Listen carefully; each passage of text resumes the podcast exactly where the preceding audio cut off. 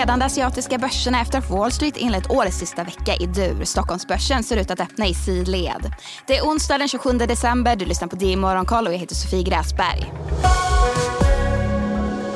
Vi börjar i Kina där både tekniktunga Shenzhenbörsen och breda Shanghai-börsen stiger omkring en halv procent. I Hongkong är Hang Seng Index upp en och en halv procent.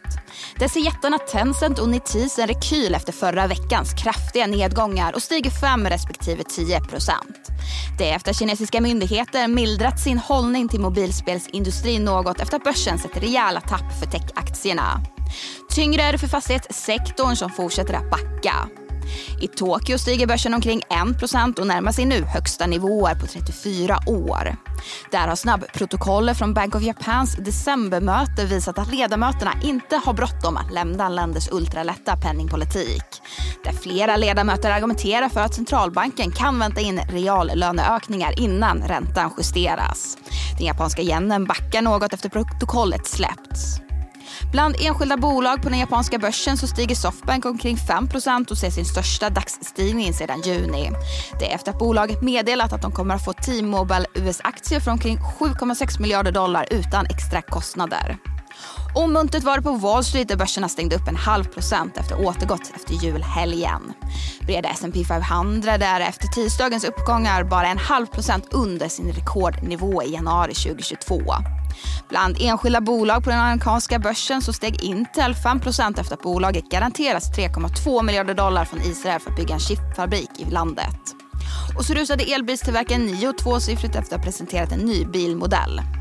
Oroligheterna i Röda havet fortsätter och igår sköt USA ner totalt 17 drönare och robotar som avfyras mot sjöfarten. Det uppger landets försvarsdepartement. Och efter att ett japanskt ägt fartyg attackeras utanför Indiens kust i måndag så har Indien placerat ut tre militärfartyg i Arabiska havet. Oljepriset backar lätt nu på morgonen efter tidigare uppgångar och ett fat bränt kostar nu omkring 80 dollar fatet.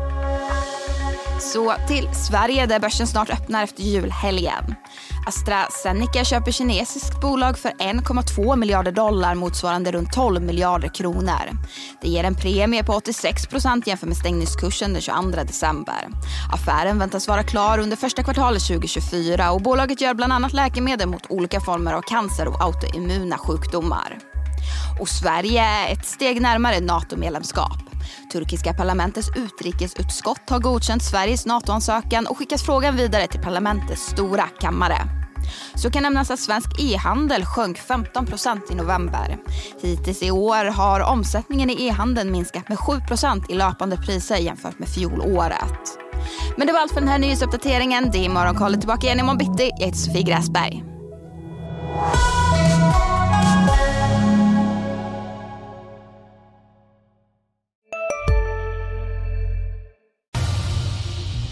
Expressen gör varje vecka podden Politikrummet där vi djupdyker i det senaste och viktigaste inom svensk politik. Med mig, Filippa Rogvall, som programledare tillsammans med mina vassa kollegor. Och det är ju ni som heter Thomas Nordenskjöld, Anette Holmqvist och Viktor Bartkron. Politikrummet kommer med ett nytt avsnitt varje tisdag. Vi hörs.